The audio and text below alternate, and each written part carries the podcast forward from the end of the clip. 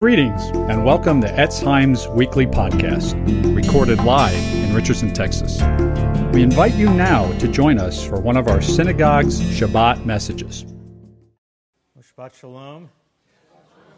Before we start the message, we have uh, we turn the lights down because we have a little uh, opening song that goes with the theme of today, which is uh, training and discipling and disciplining our children.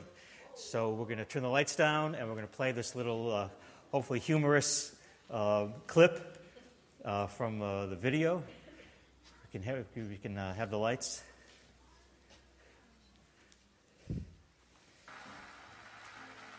What about John Mayer, man? He's gonna have kids someday in the car. I think he might write this song. You better quit all that complaining. Don't wanna hear another sound. If I hear any more whining, I'm gonna turn the car around. You got a little television, and you had enough to eat. If you don't change your disposition, I'm gonna leave you on the street. So I'm waiting for your attitude to change. I keep on waiting for your attitude to change. You say that I ain't fair. I guess that matter if I care. So I keep on for your attitude to change.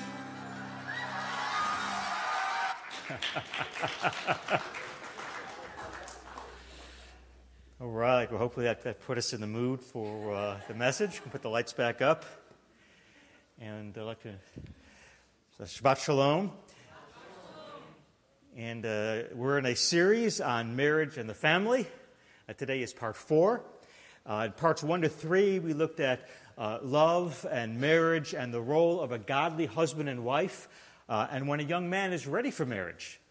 Today, I want to turn to training and raising godly children uh, and discipling and disciplining them. And our text today is, is Ephesians 6, 1 to 4. So turn with me to Ephesians 6, verses 1 to 4, and the overhead as well. Children, obey your parents in the Lord, for this is right. Honor your father and mother, which is the first commandment with a promise, so that it may be well with you and that so you may live long on the earth. Fathers, don't provoke your children to anger, but bring them up in the discipline and instruction of the Lord. Today, I want us to look at three phases as your children grow, three phases or stages in this discipleship and discipline process based on this passage here uh, in Ephesians 6. Uh, we'll put on the overhead. The first phase is what I'm going to call the discipline and training phase. The second phase I'm going to call the catechism phase. And the third phase, the discipleship phase. Now, I want you to note there is no hard and fast time when each of these phases begins. Uh, and when a new one begins, the old one does not end, uh, they overlap. Uh, but so the, fir- the first phase, this discipleship and training phase, it's especially important the first several years of a child's life. I'm going to say especially ages one to five. Uh, and, then, and then, are we then done with discipleship and training when they turn five?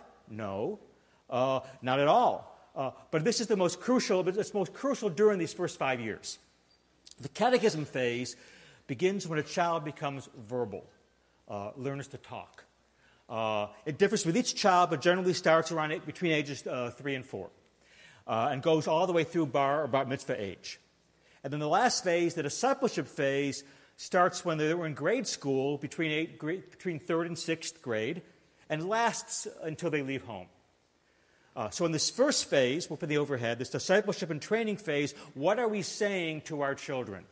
We're saying, Child, give me your attention. That's it. The first few years of, life, nothing is more important than to say, Give me your undivided attention. Uh, you know, in the animal kingdoms, uh, in the animal kingdom, uh, baby animals, they're up and walking within minutes of being born.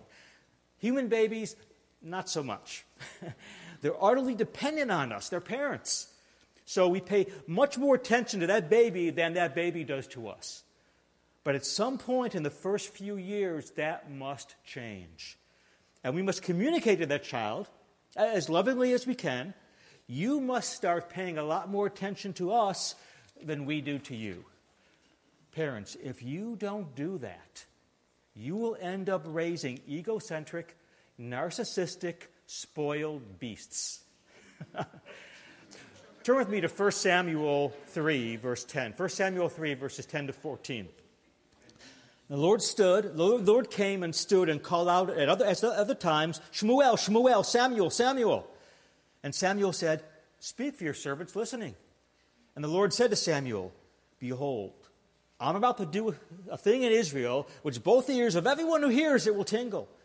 Because in that day I will carry out against Eli all I've spoken concerning his house from beginning to end. For I've told him that I'm about to judge his house forever why?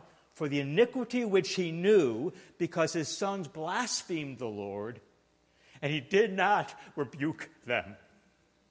Therefore, I've sworn to the house of Eli that the iniquity of Eli's house shall not be atoned for by sacrifice or offering forever.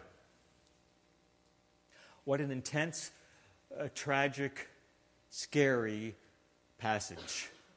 God judged Eli for not reproving and disciplining and restraining his sinful sons. John Wesley, about this passage on the overhead, John Wesley wrote this uh, Those in authority will have a great deal to answer for if the sword they bear be not a terror to evildoers. In essence, if you're in authority over your children and you let them get away with blatant sin and rebellion and evil doing, God deems you the accomplice. And the blood is also on your hands. Now, we don't like this, do we? We don't normally want to think that, that God will hold us responsible as parents if we fail to discipline and restrain our children. Instead, our natural tendency today is to say, oh, come on, kids will be kids. Uh, they got their own minds. They're going to do whatever they want to do. And certainly we can't be held accountable for that. And, and God will hold us accountable for the sins of our children, right? Now, here's what's interesting. If we take those same comments, that, that same uh, mindset, and that same mentality, and apply it to a police officer, you have no problem holding him accountable. So let's say, for example, uh, there's an old woman outside. Some thug is hitting her and ripping her purse from her arms. She's screaming for help. We all rush to the window to see some guy kicking her and punching her. And then we notice there's a police officer 50 feet away who's standing there the whole time watching the whole thing. And our immediate response is what? You had the gun, you had the badge, you had the authority, you had the responsibility, and you did nothing. You're in, you're in dereliction of your duty. You'll be held accountable. Yes. And that's exactly what God is saying to Eli. You had the charge as the parent, as the father, and you did nothing. Now, yes, of course, our children are still responsible for their own sin, but it's our job as parents to restrain them from evil. And just as the policeman, maybe he can't change the heart of the criminal, but he nonetheless is called to restrain and prevent the criminal from committing crimes in the same way that's your and my responsibility as parents to restrain our children from sin whenever we're able. Eli was in sin for failing to do so, and God judged him. Now listen to Jonathan Edwards. He, you know, he comments on the same passage, and he writes this on the overhead. If you say you cannot restrain your children, this is no excuse for it's a sign that you've brought up your children without government, that your children regard not your authority. When parents lose their government over their children, their reproofs and counsel signify but little. How many parents are there who are exceedingly faulty on this account? How few are there who are thorough in maintaining proper order and government in their families? And thus, how many are as likely to bring a curse on their families, just as Eli did. This is the foundation of so much debauchery and corruption among our nation's youth. Parents bring the guilt of their children's sins upon their own souls, and the blood of their children will be required at their hands. Wow. Don't these godly rebukes sting us as we consider the lesson of Eli? The Lord is warning us. We as parents are accountable for how we raise our children. And when they do wrong, we dare not stand idly by. Eli's sons were guilty, and the Lord dealt with them. But note that Eli was guilty too. And the Lord judged him for failure to discipline and train and rebuke his sons. Note that both Eli and his sons were disobedient to the Lord. So it's not enough for us to say, well, you know, boys will be boys. That's just the way that they are. No. So, in this first phase of child rearing, we're instilling basic foundations of, of discipline and training. Ephesians 6, verse 1 Children, obey your parents in the Lord, for that is right. Children, do what you're told. I'll put that on the overhead. If the, the child doesn't do what they're told, they're violating Ephesians 6 1, and they're being disobedient, which is sin. Uh, second, uh, on the overhead, if we want our children to do what they're told, we, want, we also want our children to, to do what they're told when they're told. If, I tell, if you tell your child uh, to do something, and he doesn't do it, and, and he doesn't do what he's told when you, t- you tell him to do it, but instead he waits until he feels like doing it, that's delayed obedience, right? And there's a very technical word in the Bible for delayed obedience. It's called disobedience. now, don't do what I did. I used to inadvertently train my children to sin. How? I taught them inadvertently delayed obedience. How do you teach your children delayed obedience? One way is to tell them over and over and over again. If I tell my child over and over again that I'm telling them, you don't really have to obey me when I say it, you just have to obey me eventually when I say it four or five times. So, in repeating myself to my children over and over again, I was training them in sin. Parents, do not do that. If you tell your child to do something and he doesn't do it the very first time you ask, there should be an immediate consequence. Otherwise, you're coaching your kids to be disobedient, which is another way of saying you're coaching your kids to sin.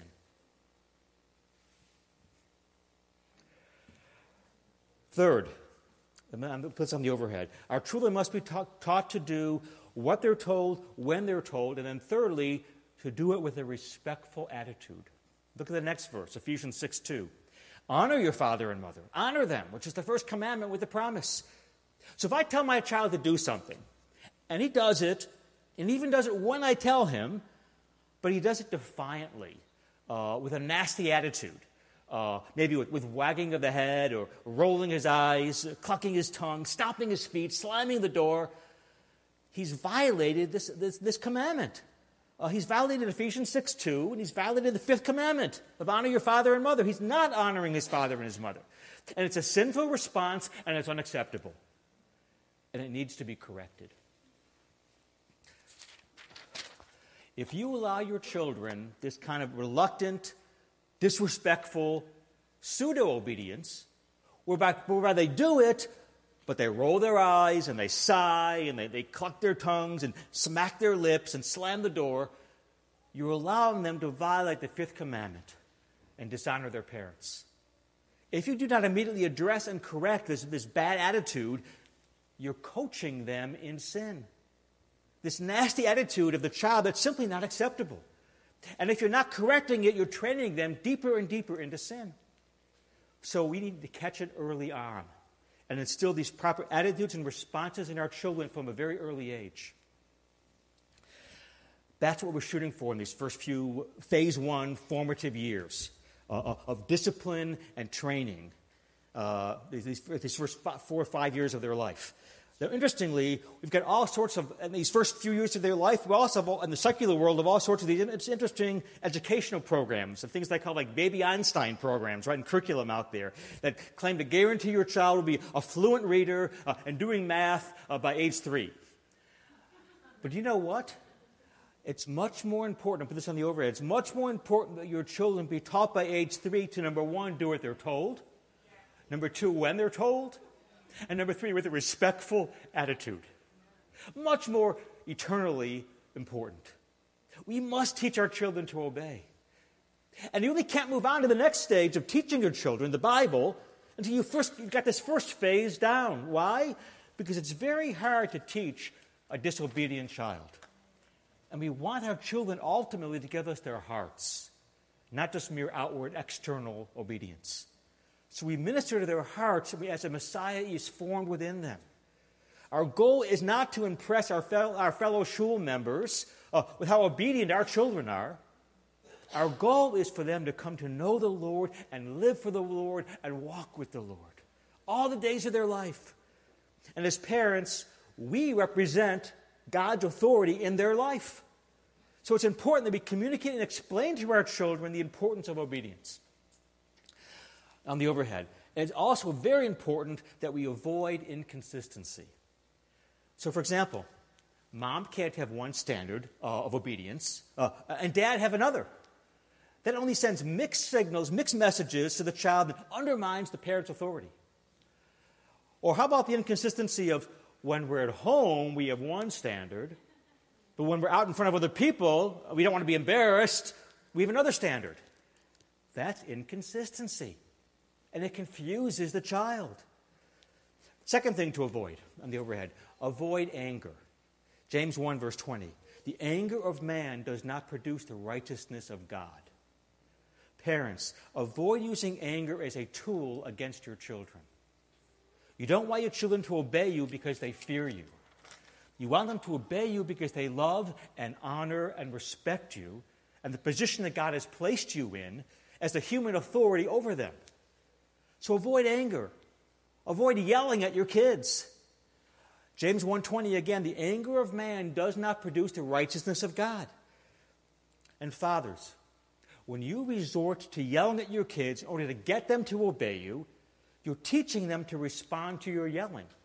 Which means number 1, you're teaching them you, you don't have to do what I do when I say it. You only have to do what I, what I do when I lose my temper uh, and use all three of your names and scream and yell at you. Uh, so you're teaching them disobedience. And number two, if you yell, it also means that if your wife doesn't yell and scream, you're teaching your kids to ignore her. And of course, the same is true vice versa. If the wife is the yeller, uh, she's indirectly teaching her kids to ignore their father if he doesn't yell. So yelling undermines the authority of the non yelling parent. So don't try to enforce your authority or compel obedience through anger or yelling. You won't win your children's hearts that way. Anger does not do that. Yelling does not do that. Ang- the anger of man does not produce the righteousness of God. If you're using anger as a as a tool, you're not trusting God. Number three on the overhead, the third thing, avoid contradiction. Contradiction, like scream, screaming at your child, oh, you be kind to your brother.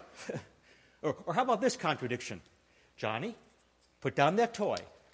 One, two, three. That's contradiction. Remember, we said earlier there's a special Greek word for delayed obedience in the Bible? It's called disobedience. so if I tell Johnny to do something, and then I count one, two, I'm teaching Johnny, you don't really have to do what I say when I say it, but somewhere between when I say it and, and when I count to three. so, in essence, what I'm doing is this I'm saying, Johnny, Daddy wants to teach you something. Daddy wants to teach you a thing called delayed obedience, which stated another way, Daddy wants to teach you how to sin. so here goes. Johnny, put that down. One, two, three. What am I doing? I'm coaching Johnny to sin. I'm flexing his sin muscles by teaching him delayed obedience by me counting before I expect actual obedience or by repeating myself over and over again before insisting on, on actual compliance. Now, repeating yourself may be okay if he really didn't hear you. Well, how do I know if he heard me? Here's a test. You tell Johnny to do something, He doesn't do it.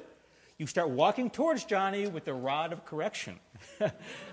Johnny will either, number one, go and immediately do what he heard you say the first time, in which case he's busted. or two, he'll say, What did I do? What did I do? In which case he earns you repeating the request a second time. Now, employ encouragement with your child. There's a beautiful grace the Lord gives to children. And it's, it's this innate desire they have to please you. It's that thing in them that, that lights up when you put the drawing they did up on the refrigerator. Or that, that thing in them that, that smiles so big when you praise them. That's God's grace. Or by, by, deep, or by deep in your child's heart, He wants to please you. Encourage that natural instinct of a young child for his parent. Uh, to want to please them. That is God's grace in your home and family. Second, uh, on the overhead, not only encourage, but also instruct your children. Very, very important. Imagine it's the first day of practice at junior high uh, basketball uh, team.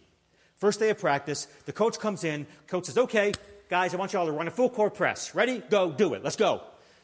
Come on, let's do it." Nobody even insists. What's wrong with you? Why are you just standing there?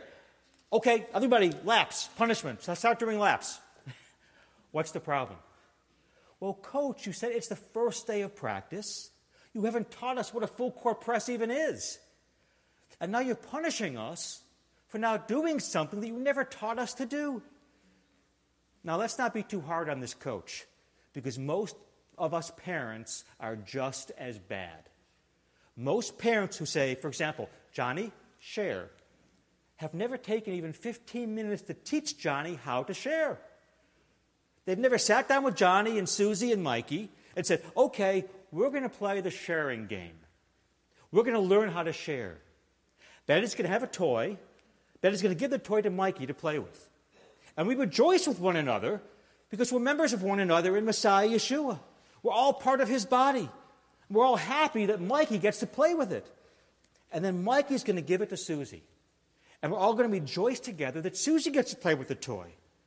That's called sharing. Oh, we're going to share our toys, and it's a good thing to share. Be happy when you get to share and bring joy to somebody else.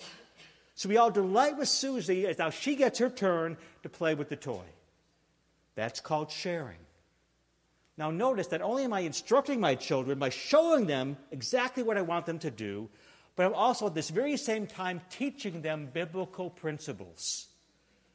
And so I'm showing them what I want them to do, I'm showing them what sharing is and how it's biblical. You will be shocked how many parents do not actually instruct their children in these basic life principles, these basic biblical principles.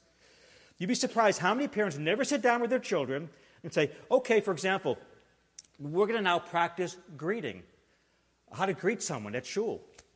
Uh, what do we do when we greet someone? We stand up, we face them, we look them in the eye, we smile, we reach out our hand, we say hello, we shake their hand, we shake it firmly, not like a dead fish, and we practice how to greet. And then we encourage and affirm and praise our kids each step of the way as they learn. And we have them practice it over and over and over again at home and work out the bugs. Okay, son, let's do it again. Let's do it again. Practice, role play, uh, encouraging them each step of the way. And all of a sudden, this shy kid who, who runs away from the rabbi when the rabbi says hi to him, uh, or likes to hide behind the parent's leg when you meet and greet other people, all of a sudden he now comes to shul the next day and he looks up and says, Daddy, can we do it? Uh, here comes somebody. Can, can we greet them? And they walk up and they smile, and your kid extends his hand for the first time and greets somebody. Uh, the very same person last week they were scared to talk to. And what are they doing? They're recalling what you taught them, and they're applying it now to real life. This is awesome. Now, now once you've, number one, encouraged, and number two, instructed your children, what happens when they sometimes rebel? You then employ number three, number th- overhead. Number three is correction. Let's put it in English. Please spank your children. Pro- Pro- Proverbs, Proverbs 22 15. Foolishness is bound up in the heart of a child. The rod of discipline will remove it from him. Here's what John Wesley says on the topic. We put this on the overhead. John Wesley, do not neglect to discipline and spank your children, unless you suppose yourself wiser than Solomon, or more properly, wiser than God. For it's God himself who tells us, Proverbs 13:24, he who spares the rod hates his son, but he who loves him disciplines him diligently. So chasten your son while there's still hope, and not, not your soul spare for his crying. Mothers and fathers, spank your children when they rebel and are defiant. Now, we don't like hearing that, do we? Just be honest. Especially today in our very permissive society. Why don't we like this? Uh, three reasons, a couple of reasons. Number one, the overhead. The one reason we don't like this is because we mistakenly believe our children will love us more if we don't spank them. But the opposite is true. If you do not spank your children, they will grow up to despise you.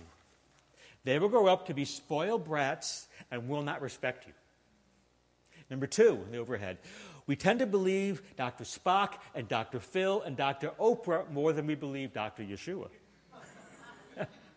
Yeshua is the Word made flesh, and the Word of God says this again, Proverbs 22 15. Folly is bound up in the heart of a child, and the rod of correction will drive it far from him. Now imagine your child is bitten by a snake. You rush her, you rush her to the, your little girl to the hospital, and the doctor brings out this shot to administer the anti, the anti venom. And you look at this long needle, and you say, Wait a minute, don't stick that needle in my baby. It'll hurt her, she'll cry. And the doctor says, There's poisonous snake venom in your child. If I don't give her this shot, she will die. Uh, yeah, yes, uh, but I love my child, uh, and therefore I don't want you to inflict pain on her. So I can't let her. You, I can't let you stick her with that needle. Now, no parent would ever say that, right? But we parents do it spiritually all the time on the overhead, because God says there's venom in the soul of your child, and the anti venom is the rod of correction. Oh, but I love my child so much, I could never do that. Well, then you're letting your child live with slow killing poison within them. Rebellion is poison. Parents, if you love them, please correct them. Correct your children. Thirdly, on the overhead, number three. Third reason we don't like to talk about, about spanking is because of the abuse that's out there. And there are children who are abused. Yes, definitely. Do not abuse your children. But we cannot throw the baby out with the bathwater. They need to be disciplined from time to time. Uh, you know, there are people, by, by the way, for example, there are people who abuse the internet. Does that mean you should never use a computer? There are people who abuse work. They're called workaholics. Does that mean you shouldn't have a job? Now, ironically, in many cases, this is interesting, the people who abuse children are actually the people who don't spank enough. What do I mean? Here's an example Mom's home with little Johnny and Susie. Johnny's especially rowdy today, and he's difficult. Mom's frustration meter starts to go up a little bit. We're at the breakfast table. Johnny's not being obedient. Johnny throws a tantrum. Mommy's frustration meter goes up a little bit more. Johnny's supposed to then sit down, and do homeschool. Johnny doesn't want to do homeschool. He wants to do what he wants to do. Mom gives in. Mom gets a little bit more frustrated. Nap time comes. Johnny doesn't want to take a nap. Mom argues with Johnny back and forth. Her frustration meter is now going off the charts. Now Susie decides she wants to join in. Mom's frustration meter is going crazy. They finally go down for a nap. Afterwards, Johnny does one more thing and mom explodes. She wails on him in anger and frustration and abuses the child all because she refused to give him the spankings he should have gotten earlier in the day, where she was still under control, where she could have brought the scriptures to bear, showed him his sin, reminded him of, of the God who loves him, and therefore gave him parents who would correct him, and remind him of Yeshua, who had to die because of sins like his that he has committed, that ultimately he needs Yeshua's forgiveness. That's what mom should have done. Using everyday occurrences as occasions to teach the scriptures and instill biblical principles and preach the gospel to her children. And if she had done this now, done, done that throughout the day, nipping it in the bud, lovingly applying the rod of correction, Johnny could have been properly instructed and corrected and disciplined and discipled. But she didn't. She spared the rod. And then she got so angry and frustrated, she finally exploded and she beat the child. Now he's confused. Now she feels guilty. And guess what? It'll be that much longer before she ever dares spank him again. And when she does, she'll be totally out of control, thus repeating the dysfunctional, unbiblical cycle. But the more you co- committed you are to dealing with problems regularly as they occur in real time through active parenting, including discipline when necessary, and always using it as a teaching moment to instill and apply biblical principles and build biblical character in your child, doing it in love and not in anger, the more you will be raising God honoring children who love the Lord and are less prone to rebel and defy and be much better adjusted and happy and productive children. And correction should always end in reconciliation. It should always end in reconciliation. It should end with a disobedient child repenting and asking for forgiveness with sincerity and humility and a contrite heart. And with the parent forgiving uh, and reconciling with the child and embracing them and affirming them. Uh, and once it's over, it's over. You need, you, we need to reconcile and move on. So let me summarize now this first phase of child rearing, of what I call the, the discipline and, and correction phase of the first several years of a child's life.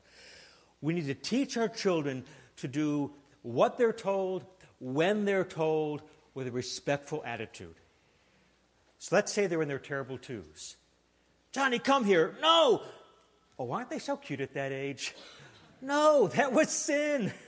And if you don't correct it, you're counseling them, you're coaching them to be sinful. If you say, well, because of the phase of life you're in, I don't really expect you to do what I say when I say with a respectful attitude, what you're saying is that God is a liar. Because God commands children to honor and obey their parents. Now, after this first uh, discipline phase in the overhead, we get to the second phase, what I'm calling the catechism phase. In the first discipline and training phase, we say, Give me your attention. Uh, in the catechism phase, we say, Give me your mind. Now that I have your attention, listen to me. There are some things I want to teach you.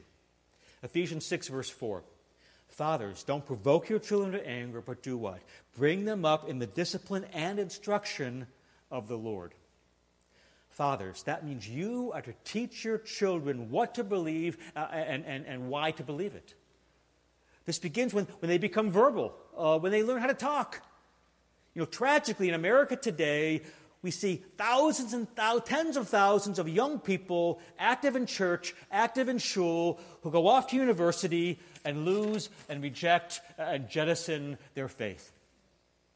And so a lot of parents and, and a lot of youth groups are now doing worldview and apologetics training when the kids are 17 or 18 years old to prepare them for college for how to defend their faith. So, what, what are we doing?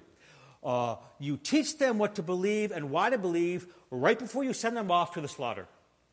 but this is far too little, far too late. You should be teaching them what to believe and why to believe when they first become verbal, not when they're 17 or 18. Tragically, we no longer catechize our kids. We no longer teach them apologetics at, at an early age. But what does 1 Peter 3.15 say? Always be ready to give a reason or, or make a defense to everyone who asks uh, to, for you to give an account for the hope that's in you with gentleness and reverence. The Greek word here for, for to give a reason or to, to make a defense is the word uh, apologia, um, apologia, we get our word apologetics from. So, what is apologetics on the overhead? Apologetics is knowing what you believe and why you believe it and then being able to communicate it effectively to others. That's the definition of apologetics. So when people ask you the reason for the hope that's in you, you can effectively respond and, and defend your faith. That's ultimately what, what catechism is all about. Let me put something on the overhead. Catechism is learning what you believe through a series of questions and answers. And it's the way believers, believers taught their children for thousands of years up until very recent times, and today we've, we've lost it.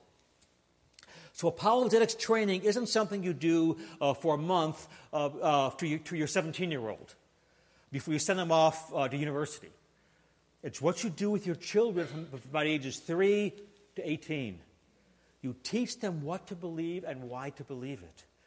It's done primarily through scripture memory. Your children need to memorize the scriptures. Uh, Psalm 119.11, Thy word I've hidden in my heart, that I might not sin against thee. Do you believe that? If you really believe that, you will make scripture, scripture memory a priority for your children, something they work on daily.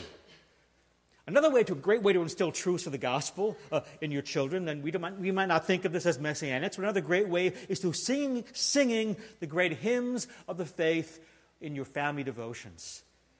Which means, by the way, hint, hint, you need to be having family devotions.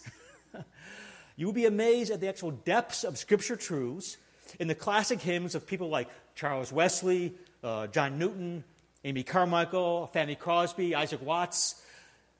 Now, they, they aren't expressly messianic, uh, but these basic gospel truths are spelled out in great depth uh, and beauty, and they're easy to learn through song. Uh, there are also formal catechisms out there you could use for your children, such as the, the Westminster Shorter Catechism.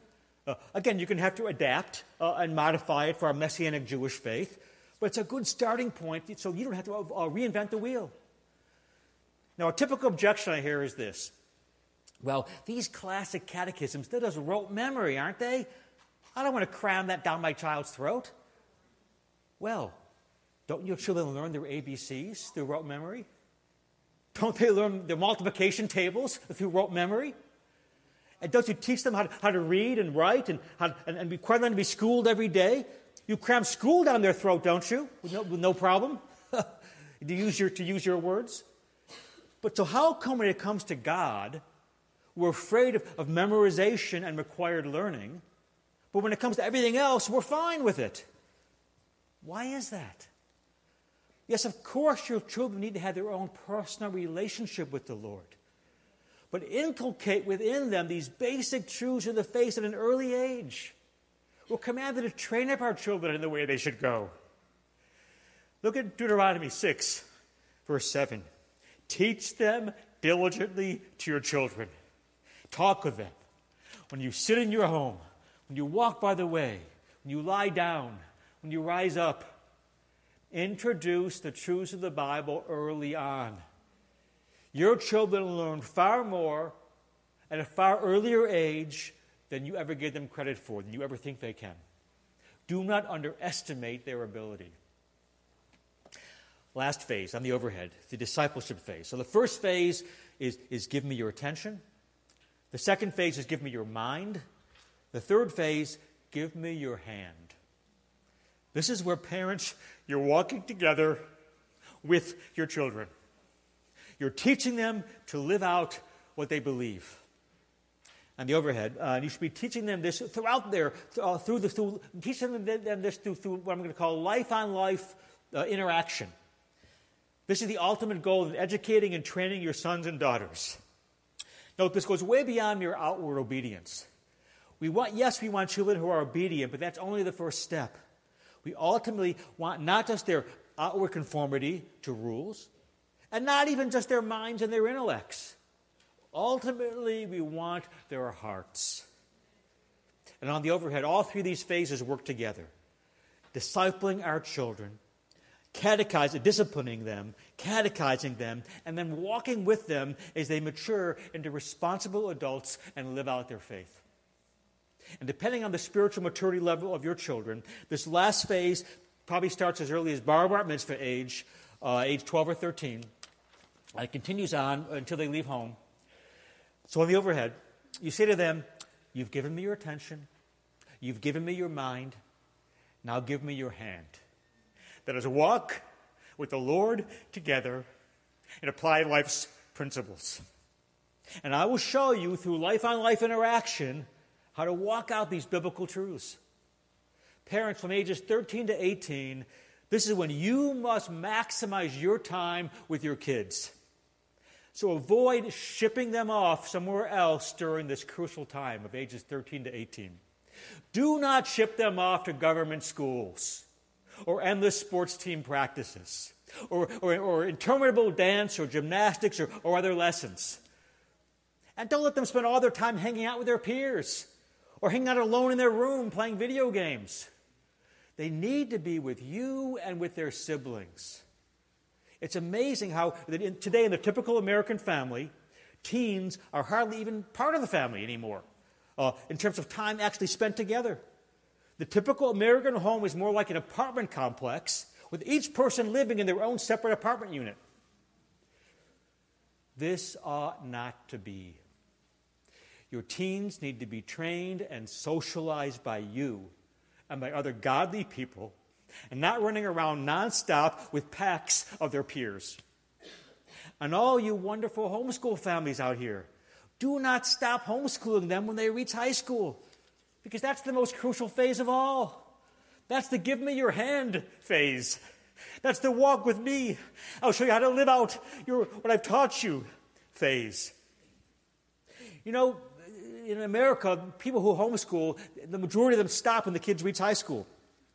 And they took a survey and they asked why this happens. And the most common answer that parents give why they cease homeschooling at a later age is this sports. That's the answer parents give. I want Susie in cheerleading. I want Johnny on the football or the basketball team.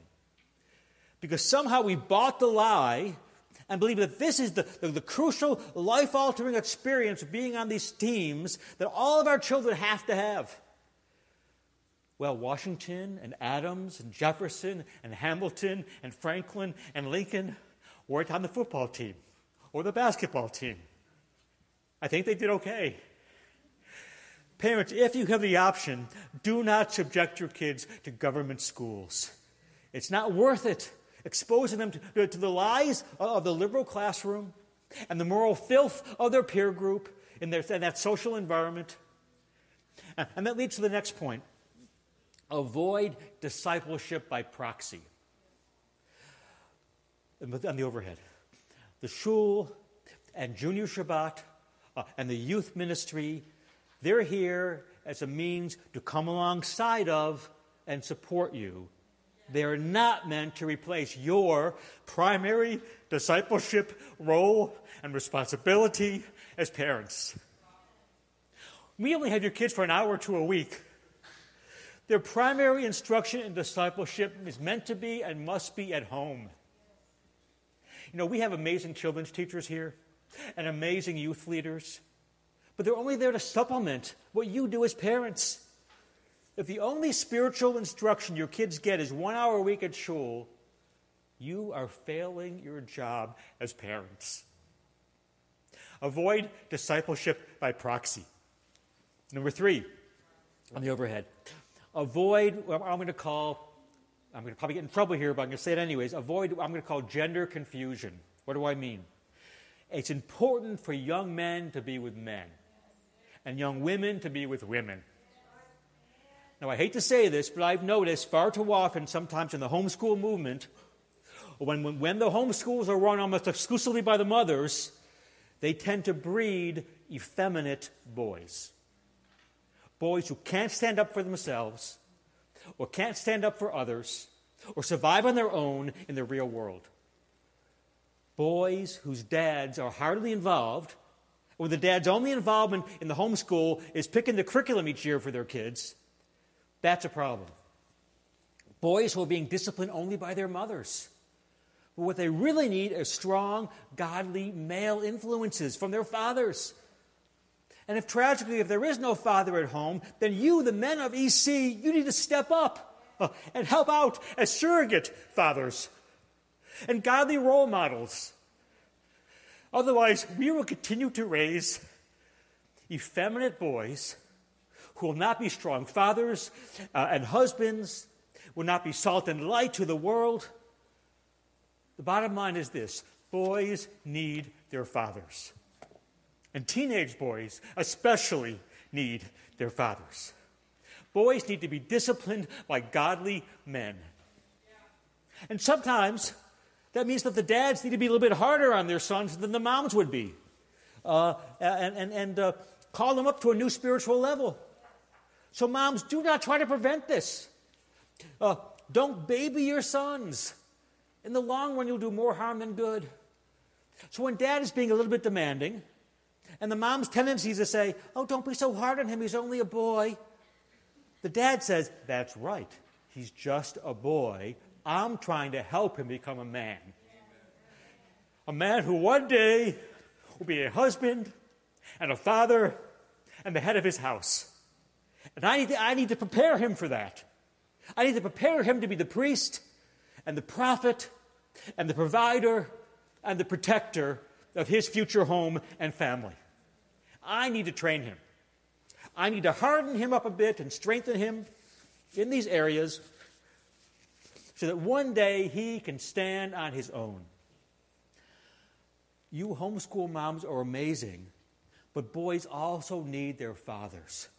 And they need other ro- male role models, godly male role models, who teach them things like, like physical fitness, uh, how to shoot a gun, uh, maybe go maybe hunting or fishing or camping or, or working on a car or, or carpentry or electronics, how to properly treat women, how to treat one's elders, how to preach the gospel and share one's faith, how to do a budget, how to balance a checkbook. Dads, I encourage you to be actively involved in the life and training and discipling of your sons. Not just by picking the curriculum once a year, by, but by doing things like doing chores and hobbies and training and activities together with them, uh, by sharing life together. Fathers, this is your divine calling from the Lord. Again, the, the discipline, the catechism, and the discipleship phases of our children is not just about outward obedience. We're after our children's hearts. We want our children's hearts. We want their hearts to be pliable and soft and teachable. We want them to see their own sin.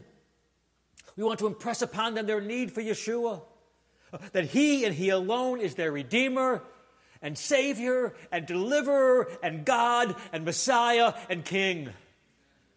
We want to show them God's justice and God's mercy. We want to instruct them as we're commanded in Ephesians 6, verse 4. Mothers and fathers, we want to fill up our children with the Word of God and with these great truths of the faith. And then individually grab them each one by one by hand and walk with them and show them the beauties and the excellencies of the Lord. And when we mess up, parents, and we will, let your children see you humble yourself uh, and repent and apologize and ask your children for, your, for their forgiveness. Your children ultimately learn a lot more by watching you than they'll ever learn from a book. We must be a repentant people. Not just to become a Yeshua follower, but to live out as one as well. Let your children see and learn from you, both when you're doing great, parents, and when you mess up. What's it about on the overhead? It's about give me your hand, my son, my daughter. Let's walk together. Let's see what it looks like when we put our put feet to our faith. Now, if your only goal is that your kids are obedient so that you look good at school and you look good to the outward world, you don't get it. Why do we want obedient children?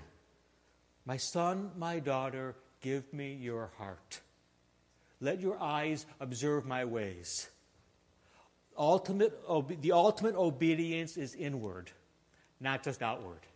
It's give me your heart. And then we say to them, let your eyes observe my ways. Follow me as I follow Messiah.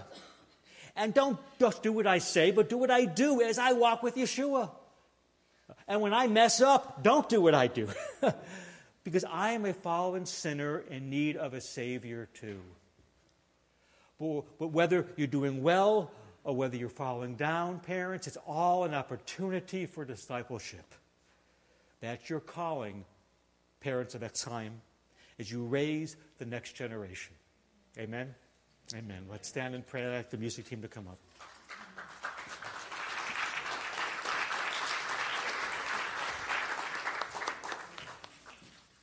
Hallelujah. Father, we thank you.